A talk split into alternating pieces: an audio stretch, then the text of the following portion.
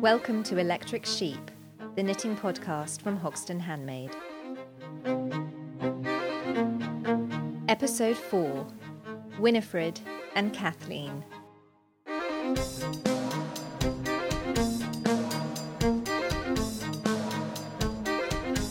Hello to one and all, and thank you very much for tuning in. Um, hopefully, you can hear me clearly now. I am now the proud owner of something called a sound card. I, I have no real understanding of what it is or what it does, but apparently it will mean that it's no longer necessary for me to shout at you in my living room to make myself heard, and hopefully you won't have to crank your iPod up quite so loud.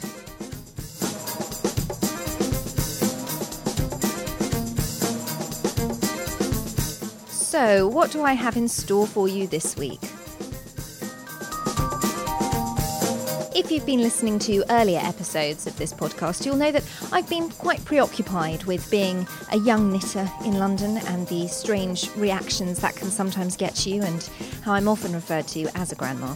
And uh, it occurs to me that perhaps instead of looking at my generation, we should take a look at an earlier generation. And um, so we're going to be talking a bit about grandparents.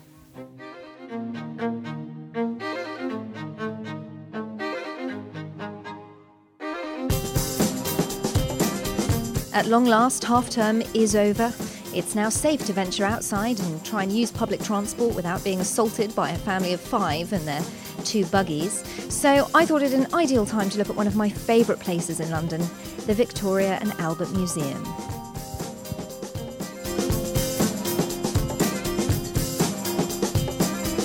So clear your schedule for the next half hour, unplug yourself from Twitter and Facebook and get out your knitting for a few electric sheep.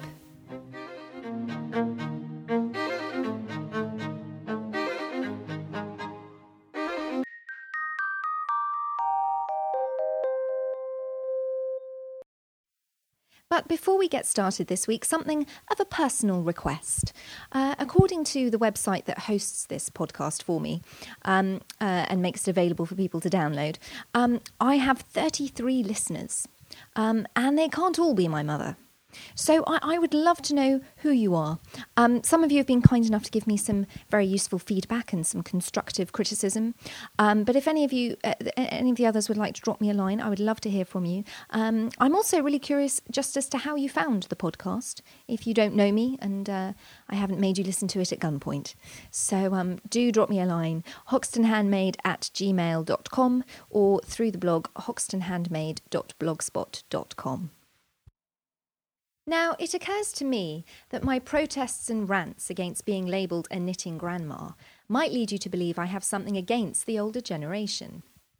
For all I know, some tech savvy knitting whiz in her 93rd year is listening into this podcast, scowling over her bifocals and plotting my demise.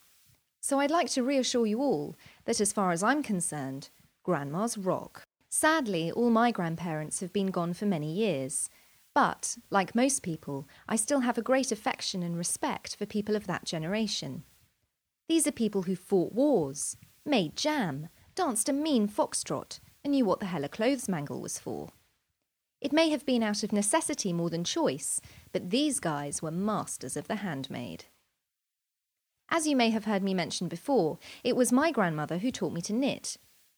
I can still picture her, watching Countdown and knitting away furiously on an Aran sweater with tiny needles and no pattern. She barely glanced down at her work, and as she chuckled over Richard Whiteley's double entendres and Carol Vorderman's math skills, a complex jumper would almost magically take shape. This was Kathleen, a fairly formidable woman, but who could be guaranteed to make me laugh with a curious ornament that was a ceramic model of a monk's head. The unfortunate monk had a fly perched on the end of his nose, and by a discreet manipulation of a lever at the back, the fly would wriggle around, tickling the monk's face. You see, only grandparents have these bizarre kind of curios lying around, making a visit to see them a trip to Aladdin's cave. On the other side of my family, my great grandmother was famous for making all her own clothes and those of half her relatives. As well as skirts and dresses, my mum can remember her making coats and swimming costumes. My great aunt Phyllis was a milliner by trade and also made her own clothes. And my mum has always been a dab hand with a sewing machine herself, running up curtains, blinds, cushions, and bed covers. But my maternal grandmother, Winifred, didn't tend to follow this handmade tradition. Apparently, my grandfather would complain about the noise of the needles, so she put her knitting aside, this being before bamboo solved many a marital dispute. The things we do for love. Although actually, I don't think she was ever that keen on the knitting, but she loved clothes and was always beautifully and elegantly dressed. For previous generations, sewing and knitting made sense. Apart from anything else, store bought clothes and furnishings were expensive. Now that we can stock our wardrobes from Primark and Tesco, it's the handmade that has become the luxury item. From market stalls to hidden boutiques, we crave the authenticity and uniqueness of one off designs. We scour second hand shops for vintage pieces no one else will have. For a girl on a budget like me, a dress for a tenner can be a lifesaver and a relatively guilt free splurge. But you can guarantee you'll see half a dozen people on the tube wearing one just like it. I was in India recently, relaxing on the beach with a glass of wine, what can I say? Life is hard. When a fellow tourist walked past wearing the exact dress I had bought in London the week before.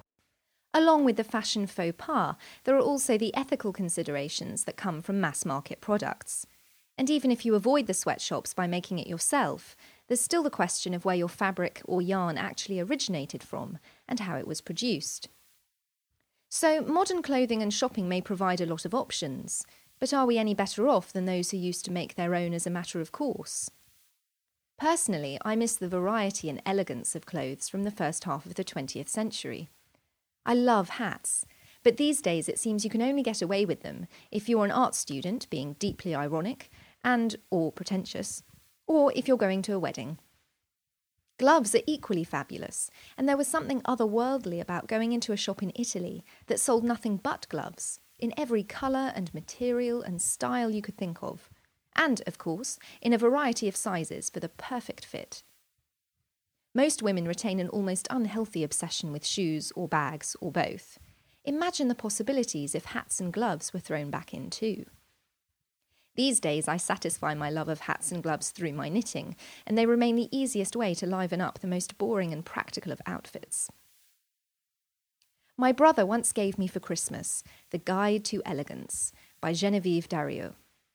Originally published in 1964, it's a wonderful encyclopedia of Parisian chic that seems to have been written from another planet.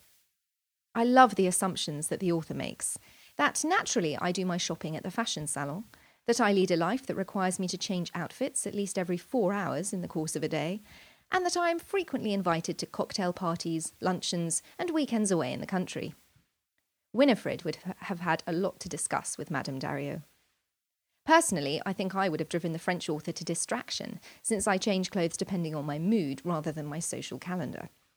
Although I would have enjoyed the sense of being a radical deviant simply for wearing jeans or dangly earrings in the daytime. Kathleen was rather more practically minded when it came to clothes, but who managed to give me one of my most treasured childhood outfits a bright red knitted jumper with my name emblazoned across the front of it. Family photos show I wasn't the only one she kitted out in hand knits. One particular shot, taken before I was born, shows my parents, my older brother, and my aunt and uncle all sitting along a sofa, all wearing matching cream Aran sweaters, and all laughing themselves silly. But for all the nostalgia of clothing etiquette and the thrill of dressing like an extra in Gosford Park, there's no denying the reality must have been fairly tedious at times. Modern wardrobes have moved on from this sense of formality, and there are few occasions where there really are rules about what you can and cannot wear. Nowadays, more than ever, clothes form an integral part of our identities, the way we choose to display ourselves to those around us.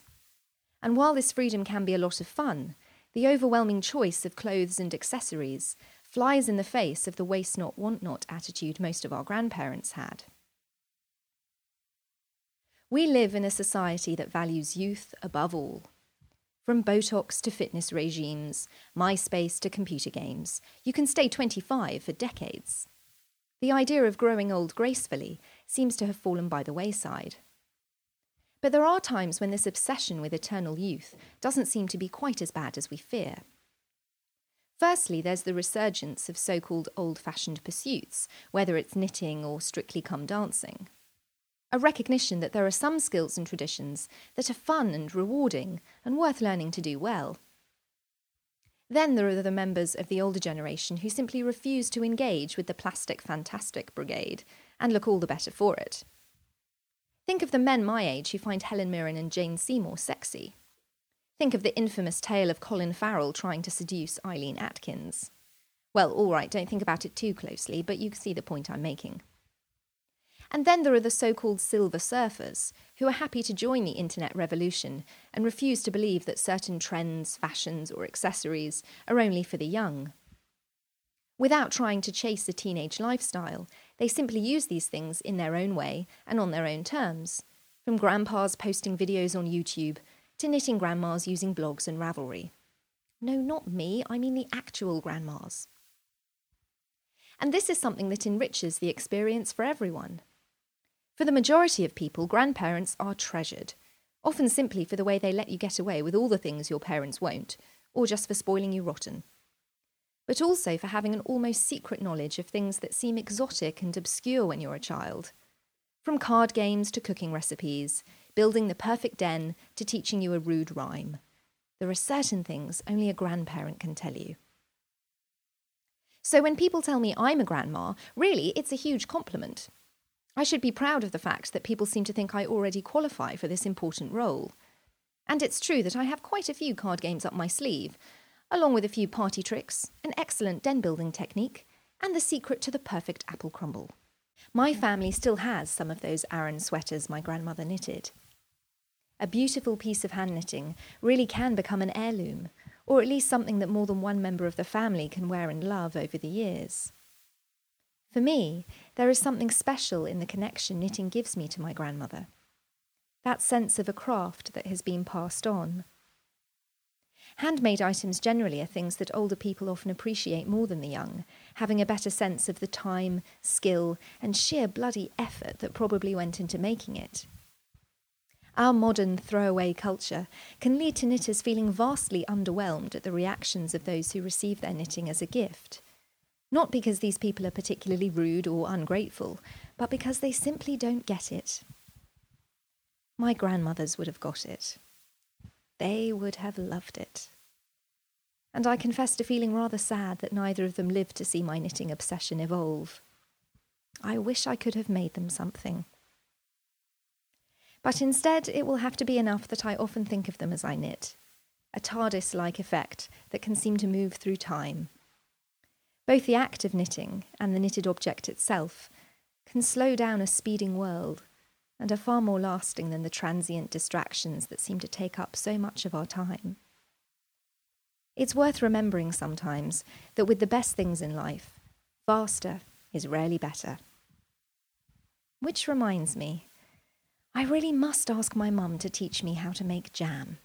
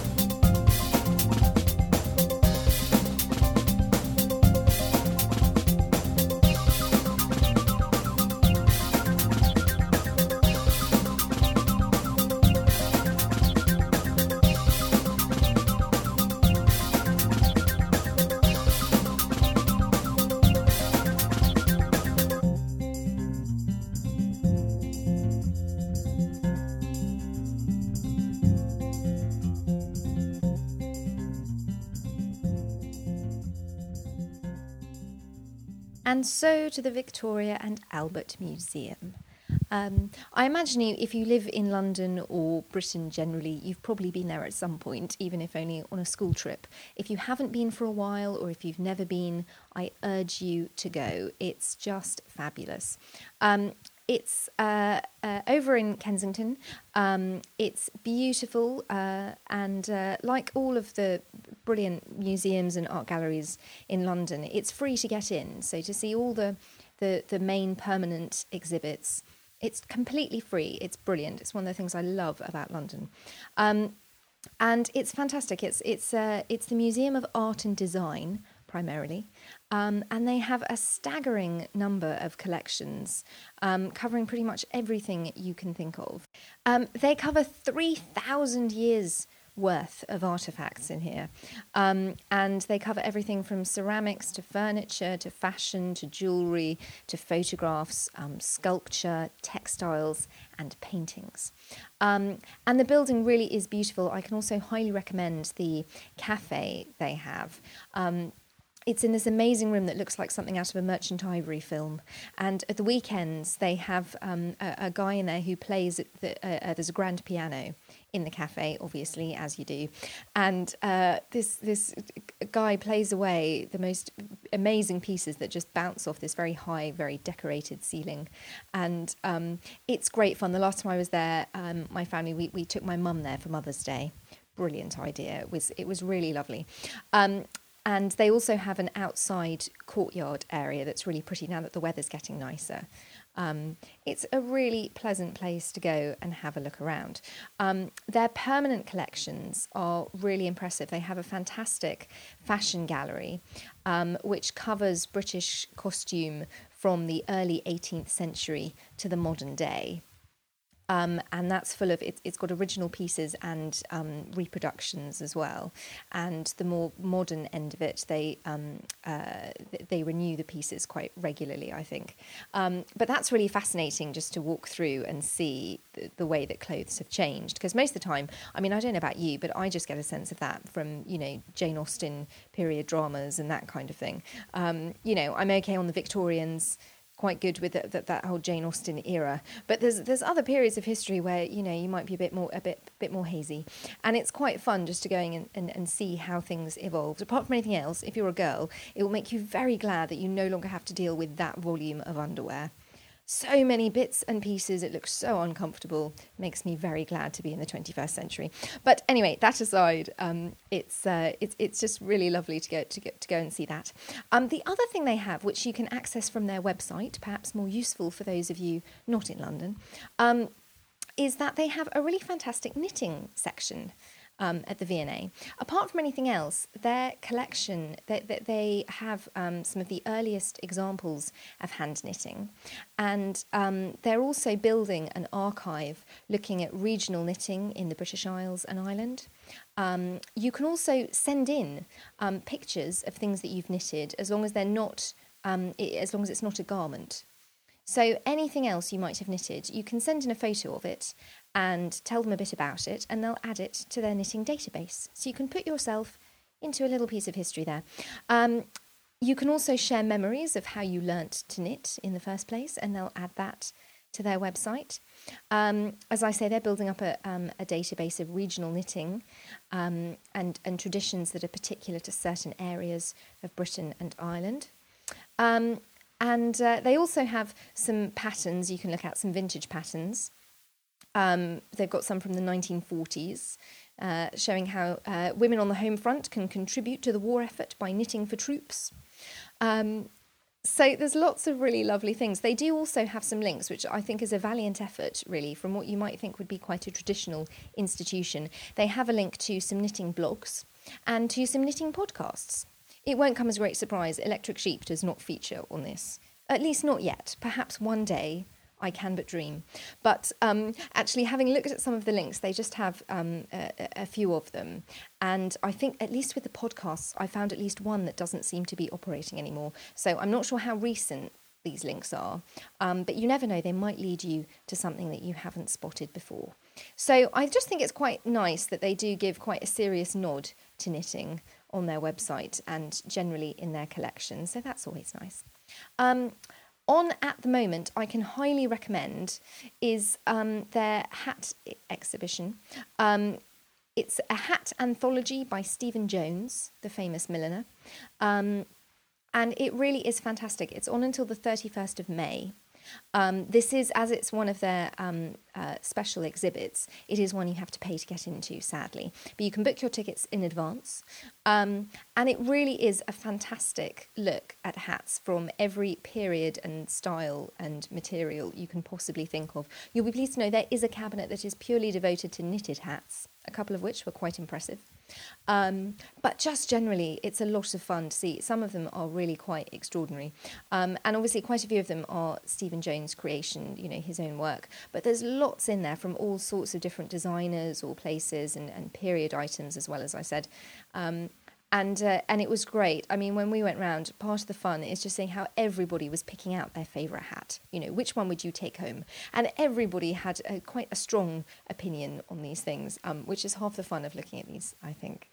But um, so as I say, that's on until the 31st of May. You can book tickets very easily in advance on their website, should you so wish.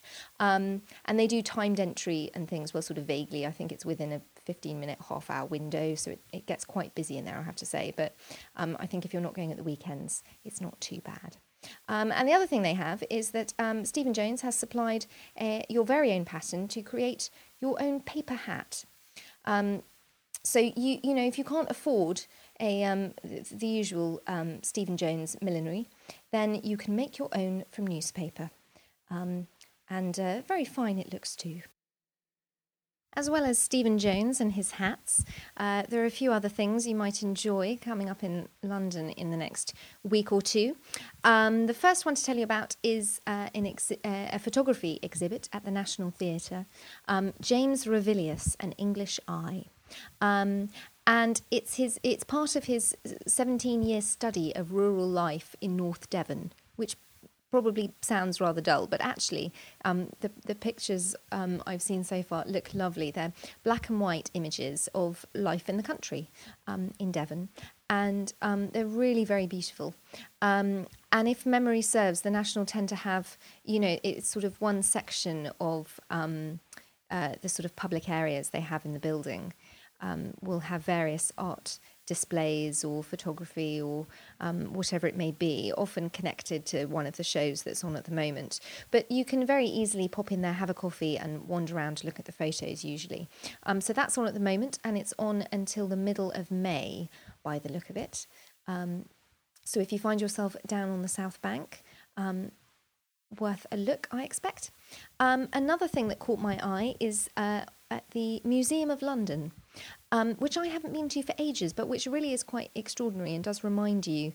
Um, you know how much stuff there is in London that we take for granted. One of the things I love about being in the East End or being near the city is there are some roads you can go down and think, the Romans walked down here or the Romans built this. Um, it just goes back so far. We slightly drown in history here. We tend to take it for granted, I think. We, we, we get a bit uh, complacent about it. But it is really quite impressive, some of it. So the Museum of London is brilliant for that. Um, but they're doing, um, uh, one of their curators is giving a talk on Friday, the 24th of April um, from 3 to 3.40 p.m. So sadly, I'll be in the office at that time, but if you can go.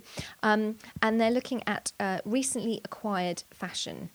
Um, so they'll be talking about the fashion collection that they have in the Museum of London, which I think a bit like the V&A is a sort of historical retrospective. Um, but they acquire new things all the time at the museum. So this will be one of their curators talking about some of the things that they've recently taken on. Um, and then the other thing that caught my eye is um, Slow Down London. Uh, which is coming very shortly. Um, this is part of the slow movement, which um, I think originally, or at least the sort of food side of it particularly, started in Italy. Um, and as the name suggests, it's all about just slowing down. Um, according to their website, Slow Down London is a new project to inspire Londoners to improve their lives by slowing down to do things well. Slow Down London will hold a campaign and festival from the 24th of April to the 4th of May, offering ideas and opportunities to help us challenge the cult of speed and appreciate the world around us. Sounds like a good plan to me, and a plan that knitting very much fits into, it has to be said. Um, their website has um, a whole events program that you can look at for more details, um, but they seem to have a whole host of things on offer, which sound great. Um, they're doing slow down London walks, where you can explore some of the hidden green parts of the city. Um, they're also doing uh, urban gardening, where you can do your own credit crunch salad. Um, there's going to be a four day slow food market um, at the South Bank Centre. You can try Tai Chi, yoga, or meditation. You can dabble in pavement art. Um, and they're going to have various discussion events um, talking about um, slow travel, um, making time in our hectic lives. Um, so I think there's going to be lots of fun events. So well worth looking at their events program and seeing if there's anything that appeals. And um, you know, I think especially now that the weather has been so beautiful today, I hope you've been able to enjoy the sunshine for a bit. And uh, there is something to be said for stopping to smell the roses now and again. So I hope you get the chance to take a look. Couple of other fun things I've spotted if you're looking for an alternative night out. Um, there's uh, something uh, near to me, I see, no great surprise. You can trust the, the East End and uh, Hoxton Way to um, have something slightly more unusual on the cards. Um, this is, I'm not even sure if I'm saying it right, uh, Ukeoke, um, which is karaoke but with ukuleles bear with me, it gets better. Basically, um, as you may have seen, uh, karaoke where you're backed by a live band. Uh, this is karaoke where you are backed by live performers, but they're all on ukuleles. Um, I think there's about 15 of them will accompany you. Um, and uh, apparently, the music is, is a range of the usual karaoke stuff. There's a bit of disco, some soft rock, 80s pop classics and um, everybody sings along, and it just happens to be with ukuleles. What what more could you want? Um, it sounds fabulous to me. I don't know about you. I've I've got several friends who are karaoke crazy, and um, I think this would be a brilliant spin on um, on on a classic entertainment. Um, so this is on at the Underbelly in Hoxton Square on Thursday, the twenty uh, third of April. Um, and um, it seems they also have a regular home um, at the Soho Revue Bar on the third Thursday of each month. Um, but that sounds like quite a fun alternative to the usual karaoke. Then, speaking of uh, skills that grandparents seem to be much better at than us, um, there's uh, the London Swing Cats Corner um, which sounds a lot of fun. Um, basically, it's it's a jam style jitterbug contest each month, and the winning couple takes home a full jackpot of at least a hundred pounds. Crazy money, people. Um, but fortunately, even if you're not competing, if you're not a jitterbug professional, um, they have beginners and intermediates classes until 9 pm. So if you go along early, then you can do some classes and learn a couple of basic moves. Um, lots of people who dress up in um, their wartime gear, so you can have some fun with your costume. And uh, this is at the um, uh, St. Aloysius Social Club in Phoenix Road, NW1. Um, and uh, yes, it's a regular night. So if you've ever fancied doing a bit of jive, a bit of jitterbug, then go along. And uh, I suspect there will be some serious enthusiasts there to show you how. And one last alternative evening to leave you with is Hungermonger, which is the crafting evening hosted by the Bethnal Green Working Men's Club. Um, which is on Pollard Row in E2. Um, and every Sunday, they do an evening session where you can make, paint, draw, sculpt, sew, knit, or just stick things together. Um, and they have live bands as well. Um, this coming Sunday, they have Hexacon and Local Girl Saves Planet. So, again, quite a fun alternative evening. Pop along and make some things. Um, last week, when I was talking about the Craft Guerrilla night um, at the beginning of May, uh, and I think so far the Hoxton Knitting Group are quite keen on that, so we're probably all going to pop along. So, if anybody wants to come and join us, feel free. Um, I think we're all going to be taking on knitting. Um, and at the moment, just by the by, if anybody has come looking for the Hoxton Knitting Group, um, we meet every Tuesday at six o'clock. Ordinarily, we've been meeting in Juno on the Kingsland Road, which is incredibly knitter friendly, and we are big fans of theirs. The only problem is they also show football And when the football's on, you just you can't knit, you can't hear, you can't really see what you're doing. It's a big disaster. Football, knitting don't mix. Who knew? Um, so last week we decamped to the Spread Eagle, just a bit further up the road, um, and we may very well be there again. So if in doubt, check our group on Ravelry, and usually I try and Twitter something if it if it moves. But generally, we're somewhere on that road. We won't be going far, um, but do come find us. We're, we're there from uh, pretty much from about six o'clock every Tuesday evening. So if you would like to come along and um, say hello to some East End knitters, we would love to see you there. That's it for this week. Uh, as ever, I'll be putting all the links to websites, places, and events will go up on the Electric Sheep blog, so you can find them there. And thanks very much for listening.